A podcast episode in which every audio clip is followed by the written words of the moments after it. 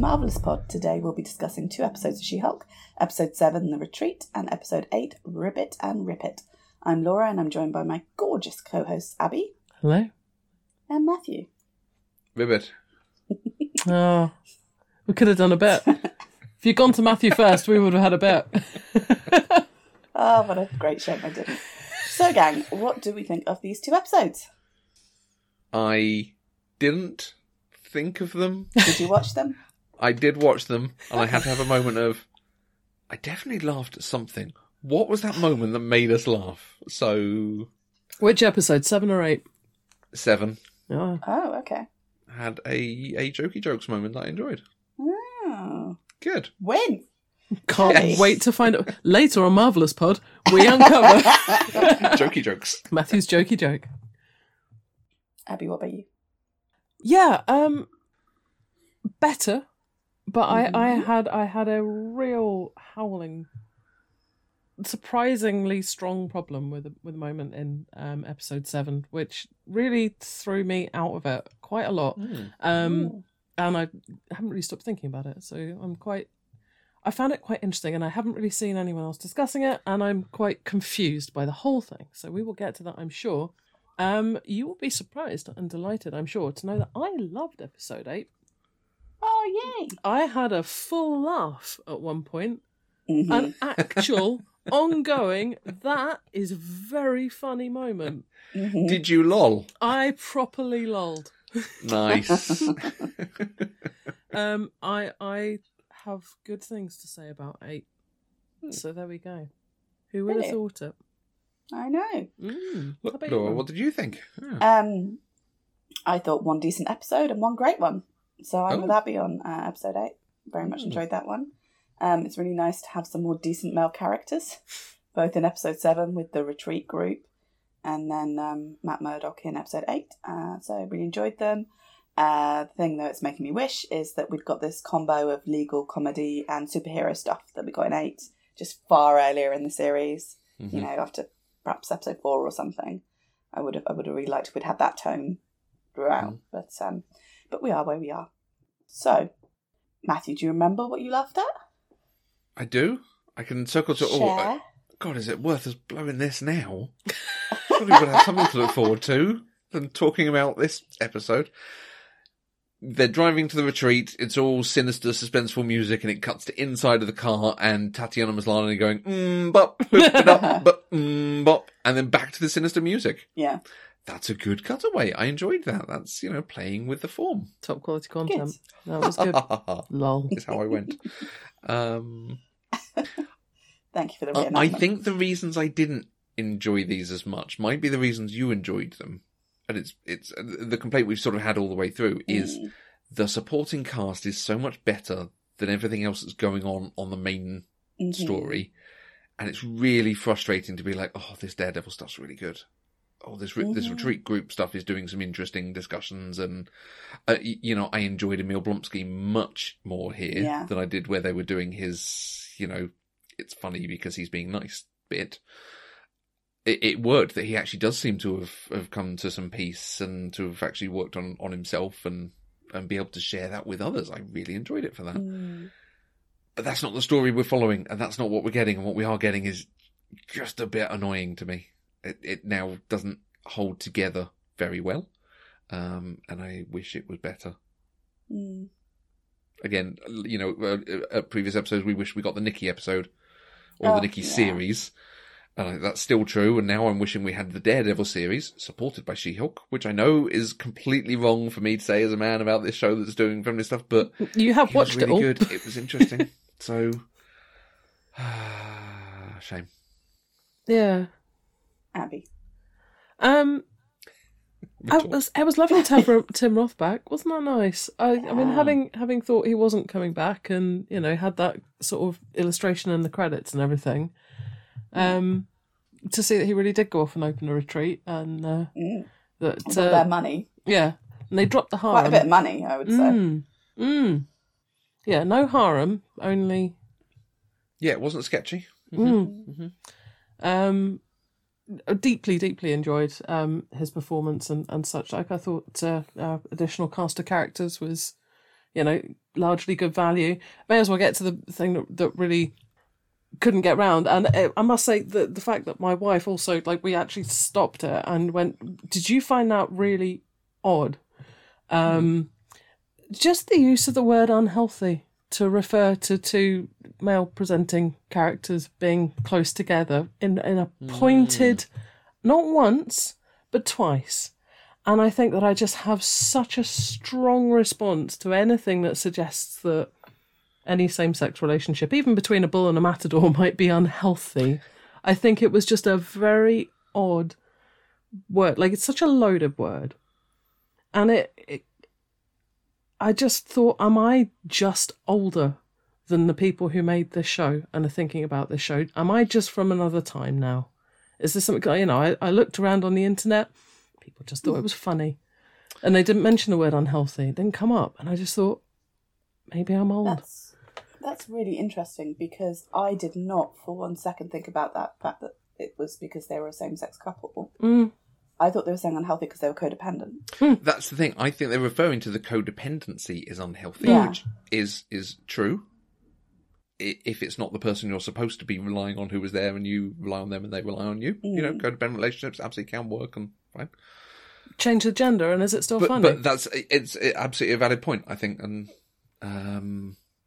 is there a better way they could have done that? Is it just the wordage? I think it's just the word. I think it is literally the very specific word. And I think it sort of reassured me that my wife had the same response in herself. And we were just like, can we just stop this for a second? Because, you know, because she's usually more forgiving than me for words and things. But I think we both found it very, very uncomfortable and surprising. I don't know. I think it's one of those things.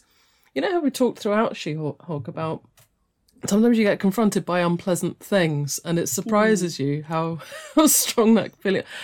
That one I don't think was intentional, but ooh. No.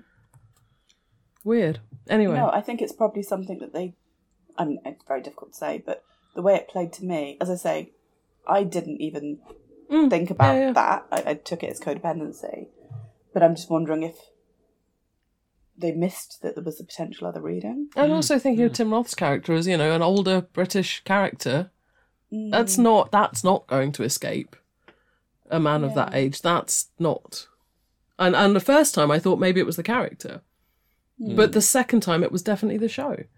And anyway, I found that odd. So yeah. Don't want to massively dwell on it, but I will say it's the thing that my has surprised me with my the depth of feeling I had. So there we go. We'll leave that there, but it was odd. Otherwise, I did enjoy the matador in particular, actually. You know, Spain is a country. I've seen people have that conversation a few times, so I did enjoy that. I just kept thinking of, is it Jack from Hawkeye? The sword guy. The stepfather, yeah. He just kept reminding me of him. The swashbuckling and what have you. I did like his... I did do a little light matadoring in college. That made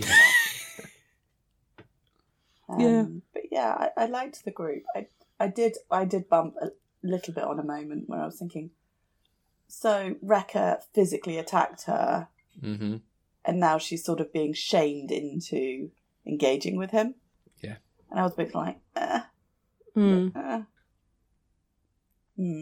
It's those moments of Jen's weakness, lameness, Jen doesn't win moments that I think I bump against the most. If I can skip to episode 8 slightly, not slightly, if I can skip to episode 8, the reason they lose the court case is because she didn't check that he'd followed the right thing. Now, maybe she checks with him and he says, yeah, of course I followed the right thing, and then admits it wrong in the course. But the fact is, it's like we had very early on in the series that she didn't check the thing. Yeah. And actually asked the question. She just goes, oh, yeah, no, we can definitely win this based on what you're just telling me. Yeah, absolutely. And if he had told her something different, then you'd have a line saying, you said you followed the instructions. Exactly. Which they could have completely done, and everything else would have still worked. Absolutely. But the way it's done, and then particularly up against also Matt Murdock walking in and wiping the floor with her legally, which is great when he's in his own show. Yep. And is, you know, very much part of his character and everything, that he's this, you know, it's really strong lawyer. Superstar. But yeah, it just made her look really bad at her job. Yeah. And I just don't need that in this show. We're being told that isn't the case. But we've never been shown anything to the contrary, have we? Not really. Not really. No, not to the point where you'd be kind of like, oh yeah, slam dunk. Not in the same way that they do with Matt Murdock. Because so when he came in and did all of that felt very familiar from the Netflix show, that he would walk into a courtroom and, you know, just come out with all of this stuff. And so that's what I wanted to ask. If we're doing Daredevil now, and first of all, nobody told me it's the guy from Stardust. You could have told me that. That's hilarious. I didn't realise it was. And Pegs was like, "Oh, it's the guy from Stardust," and I was like, "What?" So I had to look it up. And Charlie Cox. True, she's very good at recognising people, and it is, and that's really funny. So that was nice. But secondly, is the show like this? So what I think they did really well here is that I recognised this character but I recognised him as being a Matt Murdock that is in a lot better place. Yeah. Emotionally, that's the way to put it. Than he is in the Netflix series. Netflix series is very dark. It's very brutal. So you mean to say I could have the same character but more messed up? Yes. And less more violent. I think so. Should probably go and watch this. I think is what we're saying. To be honest, yeah, it's a bit long. It was so reminiscent of the crossovers we got in Angel and Buffy, and then the Flash and Arrow and things did. That if you can take the character out of the situation where they're having to be serious because they're dealing with the deaths and the trauma and the aggravation they're dealing with in their own show, which you have to have because you have to have drama and people coming back, and you can drop them in someone else's show and have them make a few jokes about what's going on. And still keep their character. That's fine. That's good. That's what the audience is here for. And it really did have that vibe to it. And it worked for me. Yeah. Very much. And particularly the shot of the hallway, the corridor, when everyone's about to rush him. I'm really pleased they did. I thought, oh my God, you're not going to try and recreate that, are you? So, Abby, there's a famous one shot, or at least made to look like one shot. 10? I mean, it goes on very, very long. I want to say 10 minutes, but maybe that's an exaggeration.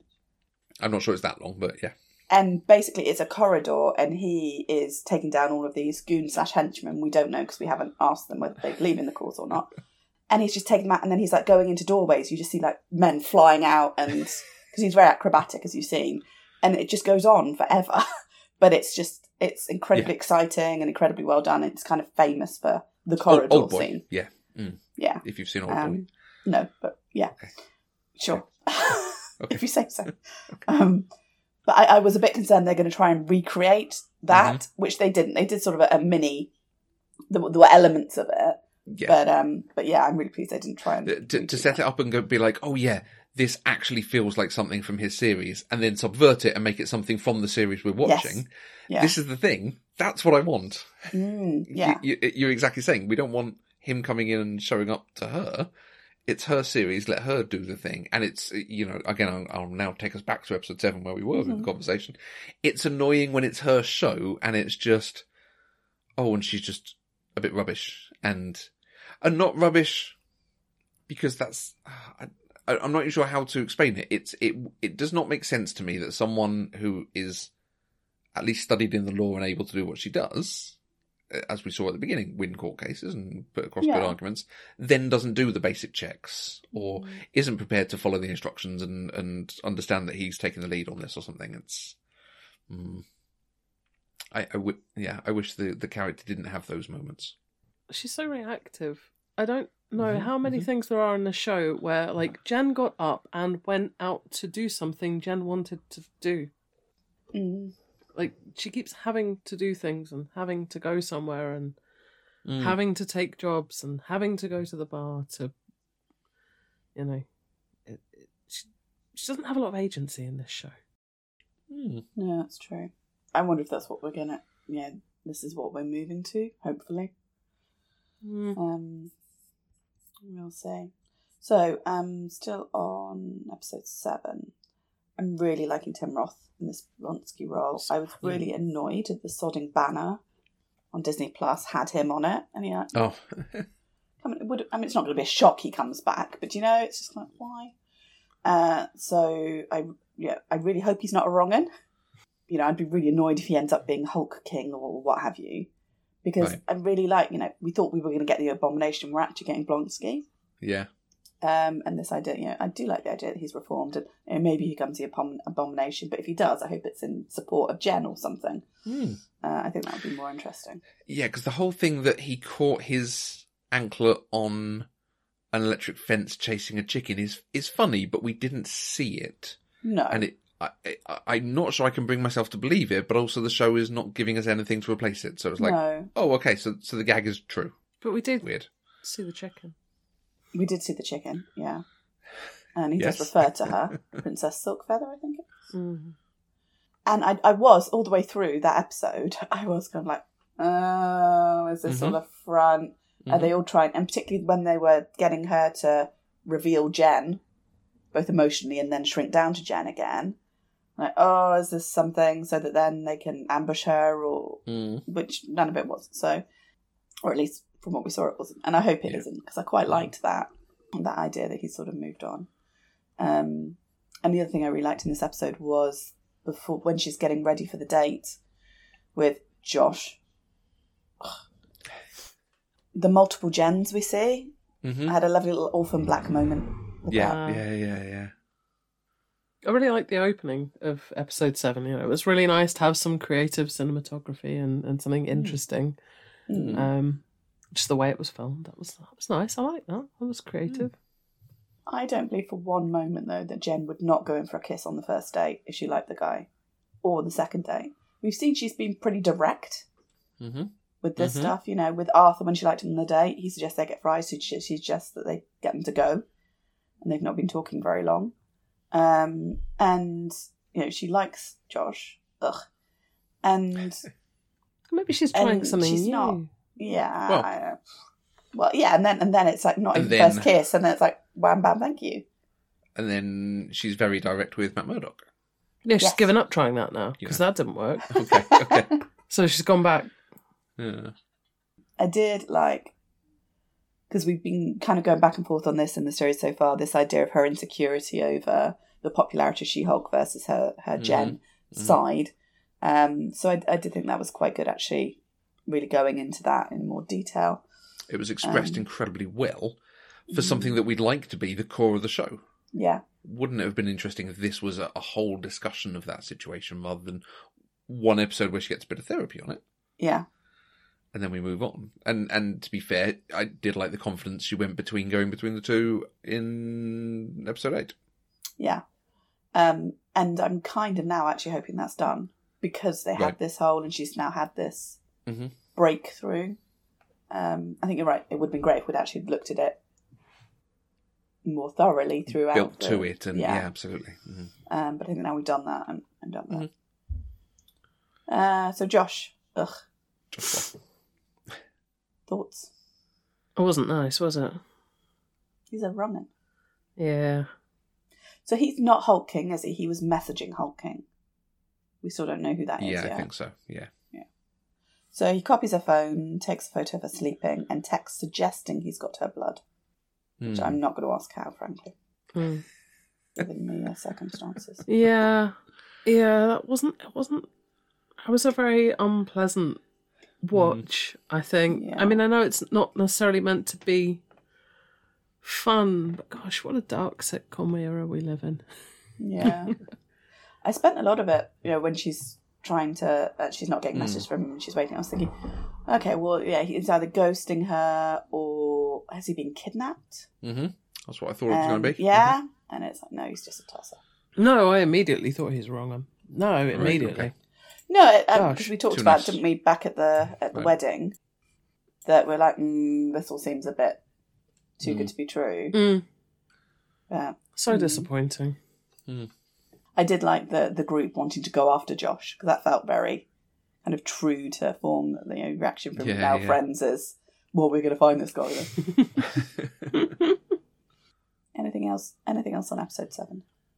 No. I'm struggling to remember the rest of it, honestly, because I've been holding those. It's been a while now. It's been a week, and I've been holding the strong feelings to talk about, and we've done that now. So. Yeah.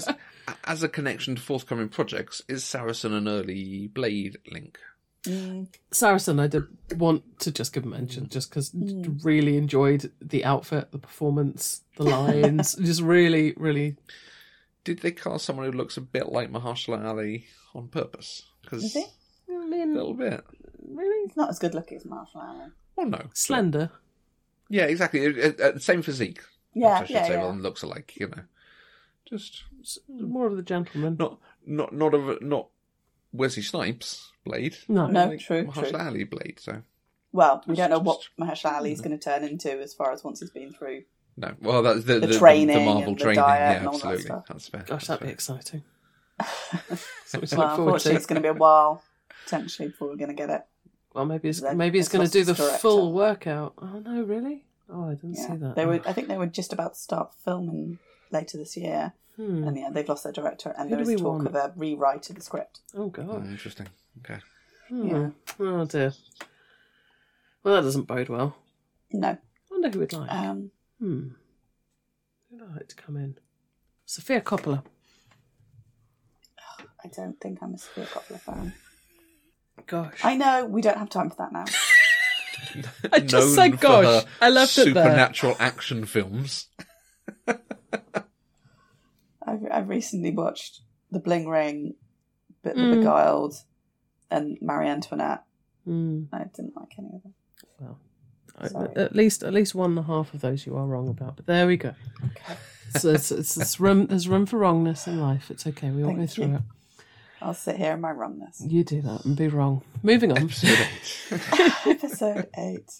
Yeah, I really enjoyed this. I love the tone, and. Much as this is meant to be She-Hulk's series, and I've not been. You know, it was nice seeing the cowl earlier on the Daredevil cowl as the tease, but I've actually just before he walked in, I'd completely forgot we were getting Daredevil. You know, I've not been waiting every episode. Go, is this a Daredevil one?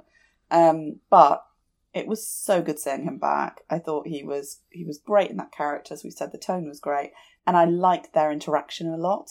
Mm-hmm. So much as I'm very much looking forward to watching the new Daredevil series when it comes through, I actually also just really liked watching the two of them together. I thought they had good chemistry. I didn't think it was off the charts chemistry, but I thought it was good. And that moment, the heartbeat moment, I thought, that's actually quite memorable. I wish I understood chemistry better. The chemistry of on screen, because it's one of those things I feel like I know when I see. These two were really good together. So it can't just be dialogue. No. It must be something in performance. Because there are others that we watch that I think I don't see the chemistry. And I don't know how to put into words what is there for these two and what isn't there for Chris Hemsworth and Natalie Portman, in my opinion. Yeah. And it frustrates me that I don't know how to explain it other than... Is it just the look she gives him? Like, I feel like she's got googly eyes for him. It's twinkly. You know? They've got room to twinkle. Sparkly. Yeah. Yeah, it's sparky. Very Twilight. But I can't use those words to describe it. There should be firm, I think proper that's the whole terms point. That I can use. But it's the same, like, going back to when we were explaining dating to Abby. Quite often, there's the just isn't the chemistry there, and they're perfectly nice people, and you get on perfectly well. You might even have a real nice laugh and everything, but you think, I'd see you again as a friend. But whereas these, I felt that they had really good chemistry, but I was feeling it was more towards a friendship chemistry than. Oh, that's interesting, because my wife said it's a shame they don't have any chemistry, and I said what? Because but you know, maybe it's personal then. Well, chemistry is in the eye of the beholder. Yeah. I was thinking this as well. Whereas physics is in the heart. I like Chris Hemsworth and Natalie Portman together much more than most people do. I don't think there's nothing there. But then that's flat. Me. Yeah, no, I don't find it entirely flat. But I did think these two together were really twinkly. Also, though, we talked about Tatiana Maslany not getting a chance to do some acting and not really having someone to match. And this was it's the first time we've had a kind of even-handed thing. He is in Jen's town Mm-hmm. And it's Jen, not She-Hulk. Mm-hmm. He's in Jen's town, mm-hmm. and she has questions, and he's willing to answer them, and he's fun. He is playing. He is not taking it too seriously. What a change. You know, am I wearing trousers? Was really funny. Look at you guys laughing to remember it. It was genuinely funny. Yeah. I laughed a lot in this one.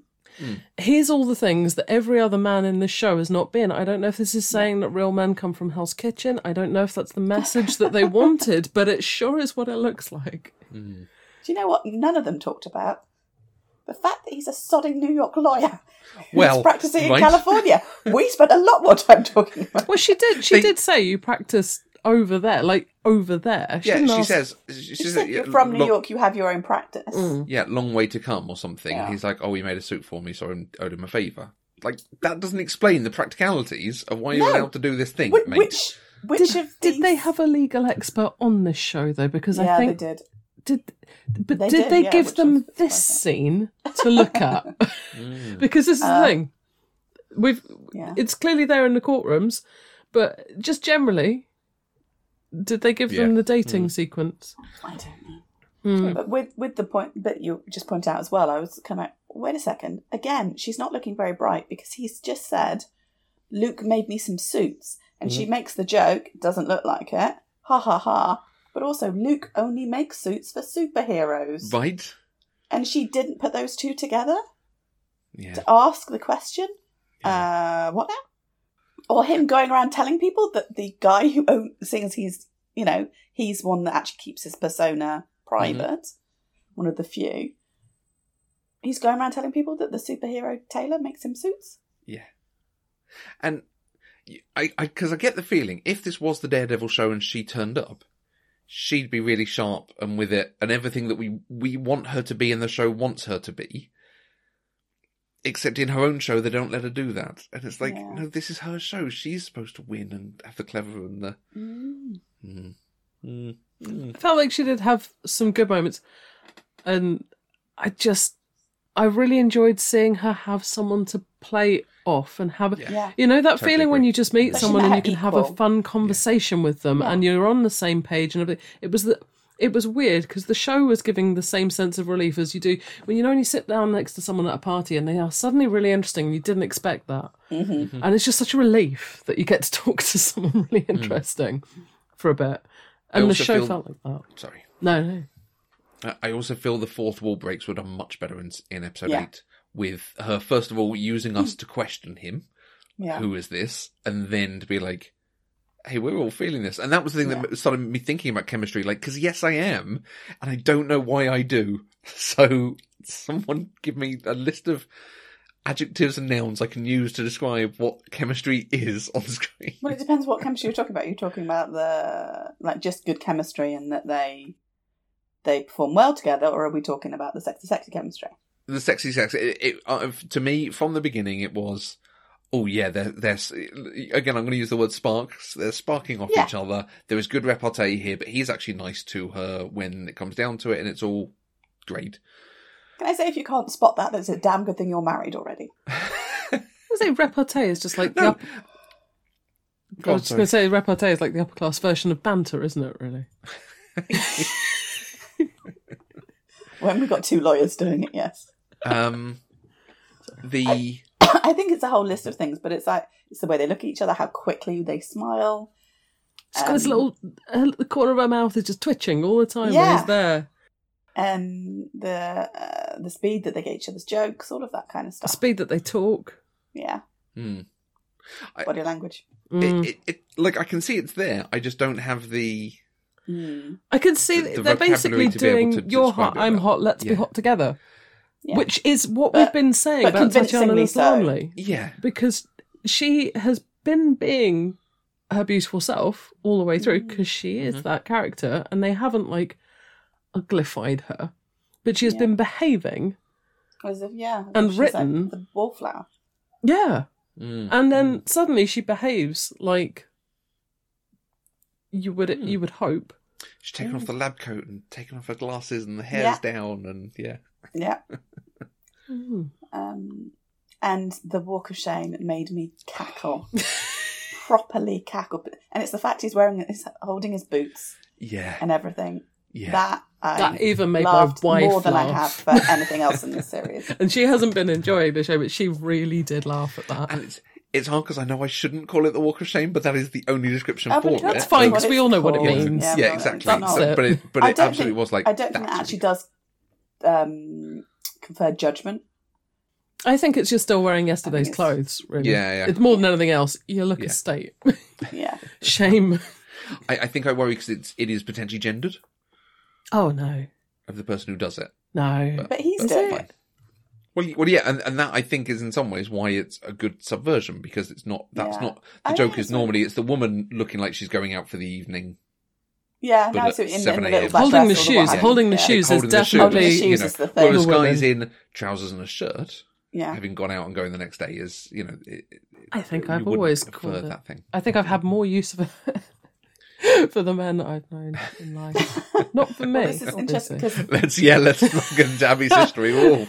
I think we're fine there. It's a very small history. Which it's interesting because my understanding from people talking everything is that this is quite a key part of Daredevil's character in the comics, is that... Mm. He gets around quite a lot. Oh, okay, right. Yeah. So he's used to the walk.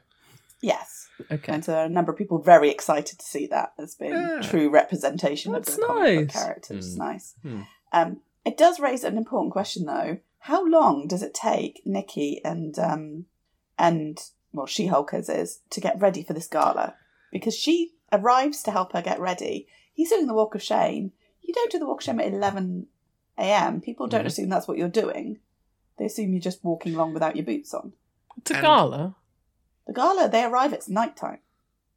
Yeah. How long did it take you to get ready for a gala? Well, not all day.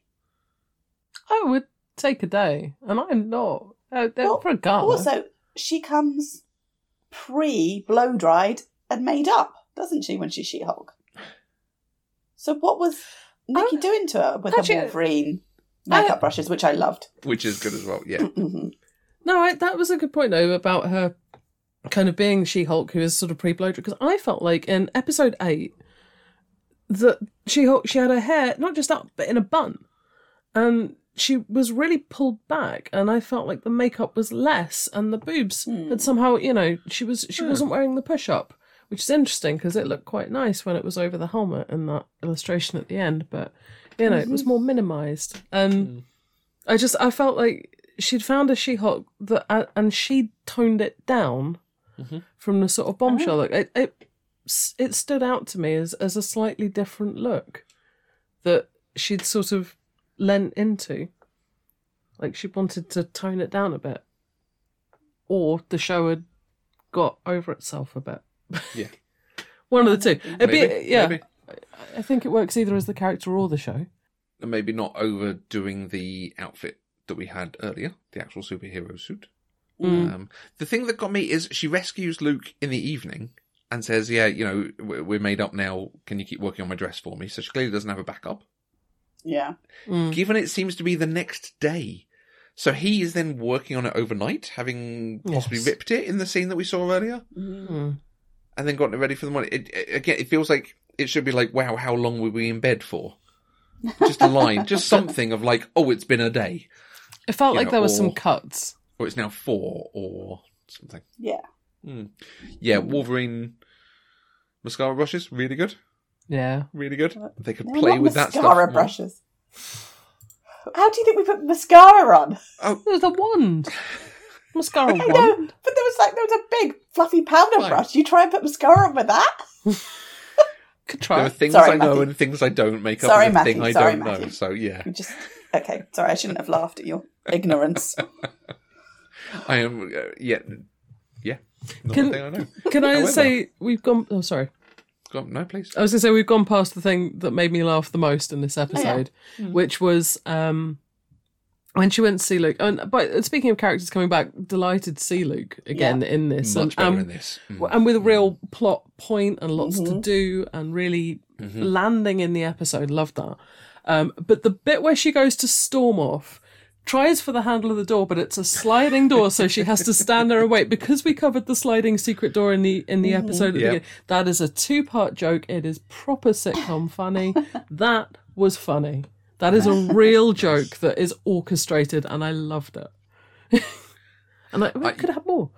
Yeah, Luke was much better in this, and I could stand him now being an occasional moment in every other show. Mm. And a sort of Nick Fury, but the costumer who rocks up every so often. Night Nurse in the Netflix one. In the Defender stuff, yeah. Mm. I can see it when they get the new Avengers and he comes in and he goes, I'm doing you, you, you and you, definitely not you, and no. Yeah.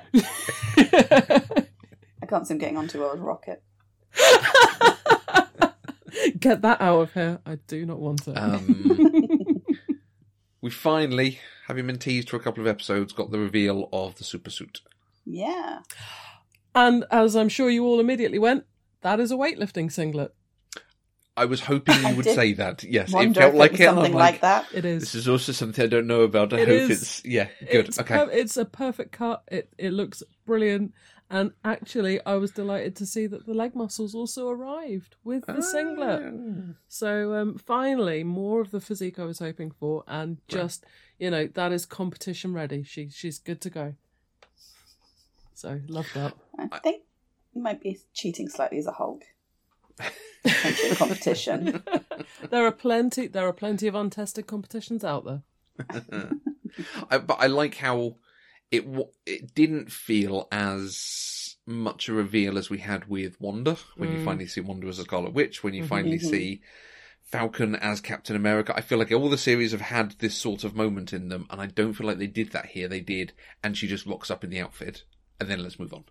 Mm. It wasn't, and now here's the long pose, and am I just missing that it happened? But really no, we didn't get a hero shot. Nice, good. Mm. And supremely practical. A real tough thing to wear, cosplay-wise, if you're not used to the revealing nature of the singlet. It's a fascinating garment. How nice!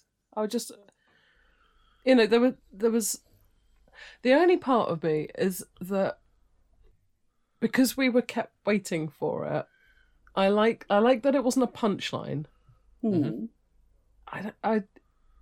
I suppose it's just because it wasn't something we've seen before, the kind of handling of that reveal. It was, I don't know if it could have been better in any way, because I'm so pleased with what they ended up with, but I think I'm just quite surprised. There have been so many decisions in the show that I didn't like, or that felt really weird, or that were so jarring. So to get some that are good, I mean, how nice at least to get them at the end instead of episode 1 and all downhill.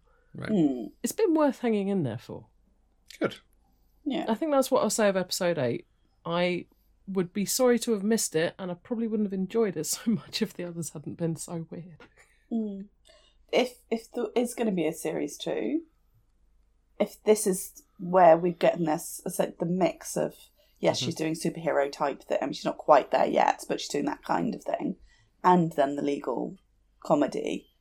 If they can do that and keep the tones right, then I'd be very up for another season, which is not something I thought I would be saying about this show, to be honest. Hmm. Do you think in a season 2 we keep the illustrations of all the bad men, or are we just leading up to where we ended up at the end of this episode? Is that? I don't know. I mean, have we sort of had, in inverted commas, to have that groundwork for this really nasty denouement, or? Hmm. Yeah, I think it's sort of part of the DNA of the show, isn't it? Mm. Which we got more of with Todd again. Who that was interesting. I'm not sure now if he is a true wrong-un, as in linked to the intelligentsia, or if he's just an appalling human being. Just an individual wrong-un. And he just happens to be the one of the dates that we're seeing more regularly. Mm. Yeah, I don't know. He's the actor who was around. Yeah, and I think he's been in a number of things in the States and that, so I think he's a little better known than the others. Mm, I think I've seen him, but because whether for a season 2 or just if for her in the MCU more broadly, that whole big thing in the bar with Matt where he was basically saying what he does, where he's the lawyer for the good guys, and then if the law fails them, he didn't actually say he takes them on as Daredevil, but we know that's what he's talking about. And he suggests she does that. I assume that's where this is going, because she's now going to be sacked by the law firm after what happened at the end of the episode. And so I assume, and I don't know if she does in the comics, if she has her own practice, I guess so, as that's, I suppose, more interesting. But so I'm assuming that's where she's going to end up, which would be interesting, other than the fact that's already what Daredevil does. And I don't think we necessarily need it laid on quite so thick here. Maybe she can franchise. Mm-hmm. Yeah.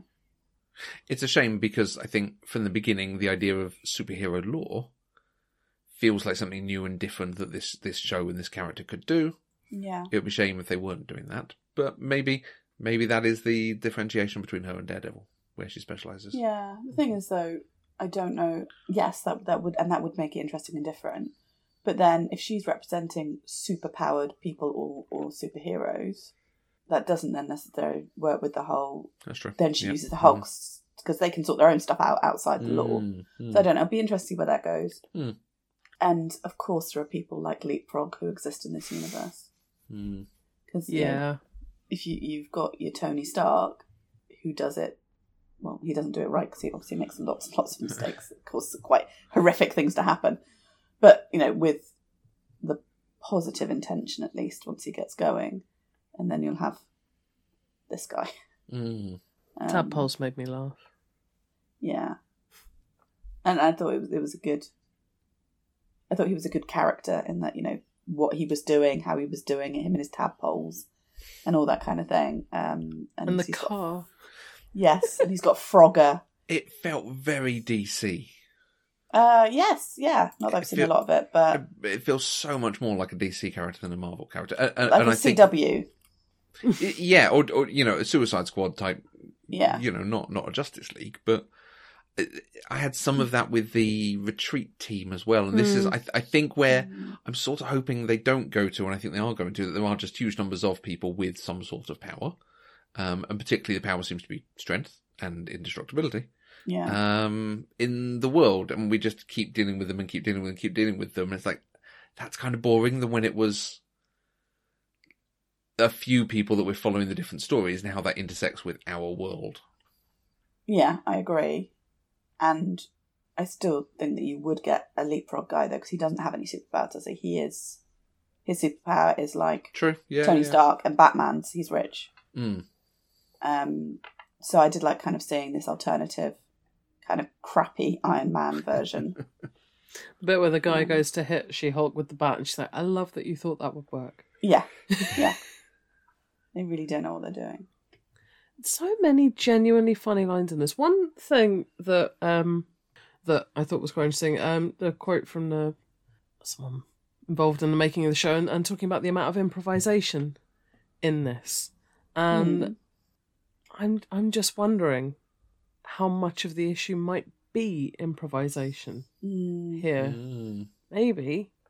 And I'm just purely speculating, and I'm sure she's not listening. Maybe Tatiana is not the greatest improviser. And it's possible that something like that is what we're seeing sometimes, where there are a lot of different takes and a lot of different versions of something. And I'm wondering if sometimes the things that we're seeing feel so weird or come out so strangely because they are cut together improvised scenes rather than a flow of written dialogue.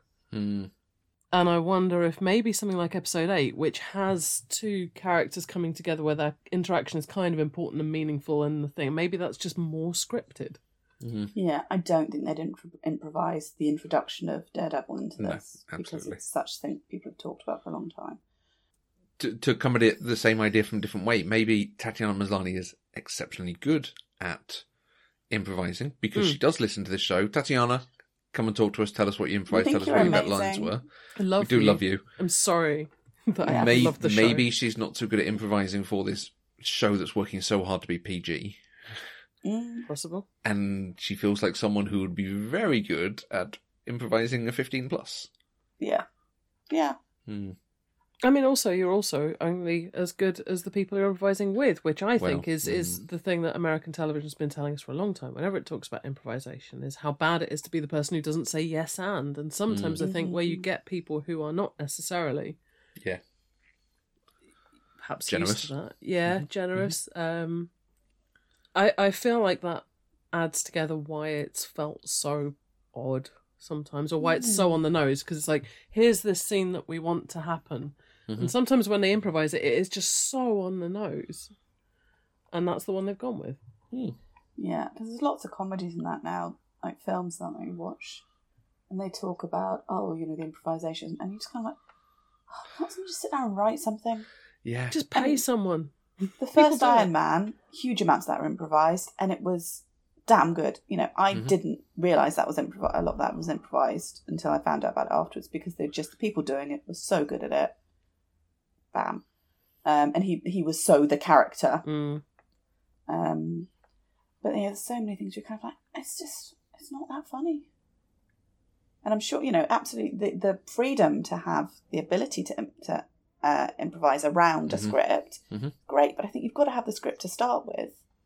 And also, what's funny after you've been doing it for an hour and a half is not what's funny when you're watching it in 22 minutes.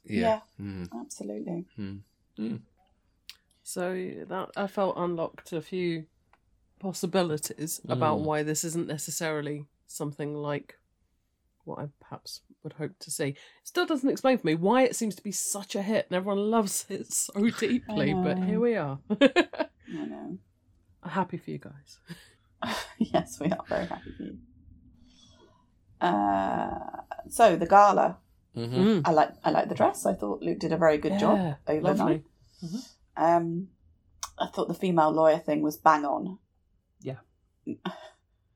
I liked Matthew's doing his hair toss. I like the toss of the hair, the wicked style. Yeah, that was good. Slow mo. Yeah. The female lawyer thing was really bang on. I would say probably not for now, but for that 10 years ago or something, or maybe 15 years ago. I don't know. Maybe it's different in the States, but definitely that whole the kind of the condescension of it. The backwards in high heels, which is a fantastic quote, but the way that guy's using it. What doesn't he say? Unlike a regular lawyer, they do it backwards on high heels. I was like, yeah, absolutely. Okay, this is a little heavy now. On top of everything else this show has had. Mallory's answer was just, yeah.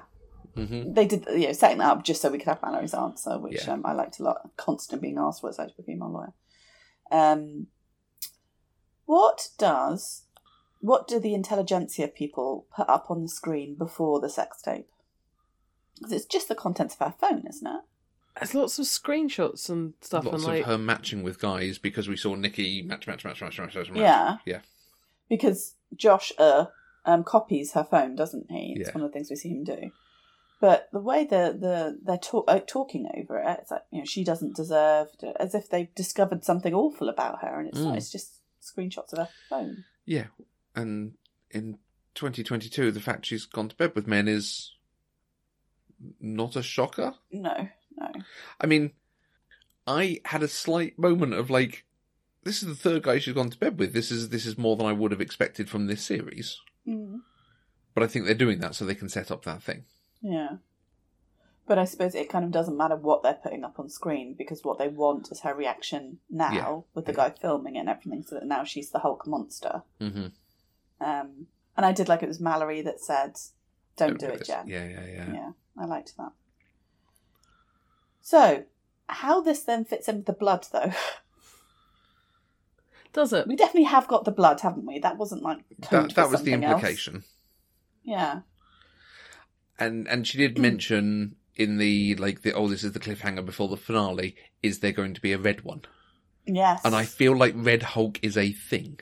It is, yeah. In the comments. So if anyone, it's going to be. Was it Todd? Did you say? Yeah, Todd's the rich guy who buys huge amounts of stuff. I could see them doing that. He's taken it, and he's Red Hulk or something, and she has to beat him down. I wonder if they'd go for a female though. Female Red Hulk. Well, we've not seen. I was just thinking we've not seen Tatiana for a while, but Titania. Why would she want Titania? But then she already has all the strength and stuff. I couldn't see her wanting to turn into something bright red. But is this not the Abomination thing? She's not stronger than She-Hulk, and she would want to have more so that she can be. But we've not actually seen them really go head to head, have we? Because in the very first, in the court case, yeah, I think. Oh no, they did, because she did that really awful blind kick, didn't she? And at the wedding, Jen takes care of her pretty handily. Yeah. Mm. Yeah, I suppose so. She could be really annoyed what happened to her veneers and that she was humiliated, so now she goes and juices up. That's kind of what I was saying about the men thing. Mm. You know, and I feel like Todd is a good catharsis. I think if you're going to lay that all the way through the show, if you're not going to end up with some strange and sort of slightly inappropriate catharsis, perhaps, for it. I don't know. Yeah. It seems weird to have a showdown between women at the sidelines when the show is portraying men as the enemy all along. I think it would still... Whoever... If we do get Red Hulk, then they're going to be puppeted by somebody. Mm-hmm. Which is the leader, obviously. I don't know. I'm now wondering if we are actually going to see the leader in this one, but I think it might end up being it's Todd, is this Hulk King. Mm-hmm.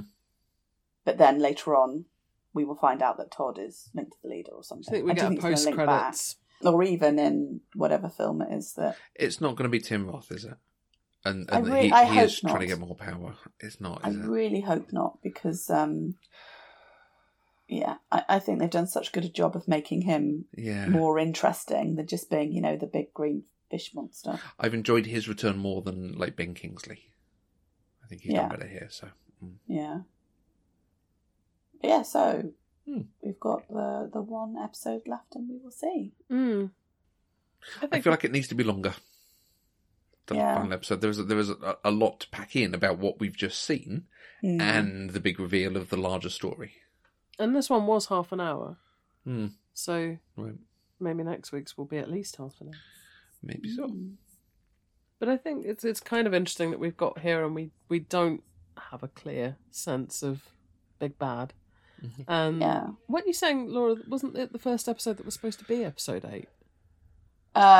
Yes, I think there was something about that whole thing with Tatiana was actually meant to come. It was how she became the Hulk was meant to be in episode 8. Which, yes, though, that would have included Tatiana, but all that stuff with Bruce... I think was meant to be in episode 8. So it would be like a kind of flashback as to how she'd become. I could have seen the flashback stuff now coming in the middle of it as she thinks she has a handle on her rage, but actually we see that there are still ways for people to push her buttons. Yeah. Hmm. Yeah. But isn't it okay to be angry? I just really did feel like, you know, when I think it's okay to smash the television. If no one's going to turn it off, I don't think it's okay to necessarily... I was a bit confused about what actually happened in the room, because it seemed like the guys at the back had also... I didn't understand why the table went flying when she smashed the TV. No, I didn't, because she smashes it, but then she kind of drags down, and then some of the ceiling comes down with it, and then something falls on... I think another bit of ceiling falls onto a table. Okay. And then people start panicking, and then someone turns on... The best thing you can possibly have in a crisis, a flashing red light to really freak everybody out. Everybody panicked. Right. Yeah, because I wasn't sure how it had escalated so quickly. But then the guys at the back seemed to make things worse. Yeah, because this is the guy they're filming. They were filming her. It. And one of the things I really liked is that you've got Nikki up and running around, and you can hear her yelling, "Turn it off, turn it off." Like, that's exactly what Nikki would do. She would not sit there looking horrified. Second. No. And especially because this is clearly an invasion of privacy that they've got a camera filming her and so on. So she will feel some shame over that. There will probably be a discussion on that. But she's the grieved party here. Yeah, but it's not going to be. It's going to be that she's hulked out, isn't it? And she's now a danger. And I'm sure she is definitely going to be fired. Well, that's definitely what they want. Yeah, but wouldn't it be nice if the show had a different approach? Yeah. Because she could have absolutely stopped that just by literally kind of banging the screen with her strength. She didn't have to kind of drag it all down, which then brings down part of the ceiling. They want to twist her now into being in the same way that Hulk was seen as the rage monster. Mm. But again, this just seems like sort of veering off from all of the blood stuff we've had. So I'm curious to see where that's all going to come together. It's his plan to take that down. If it does.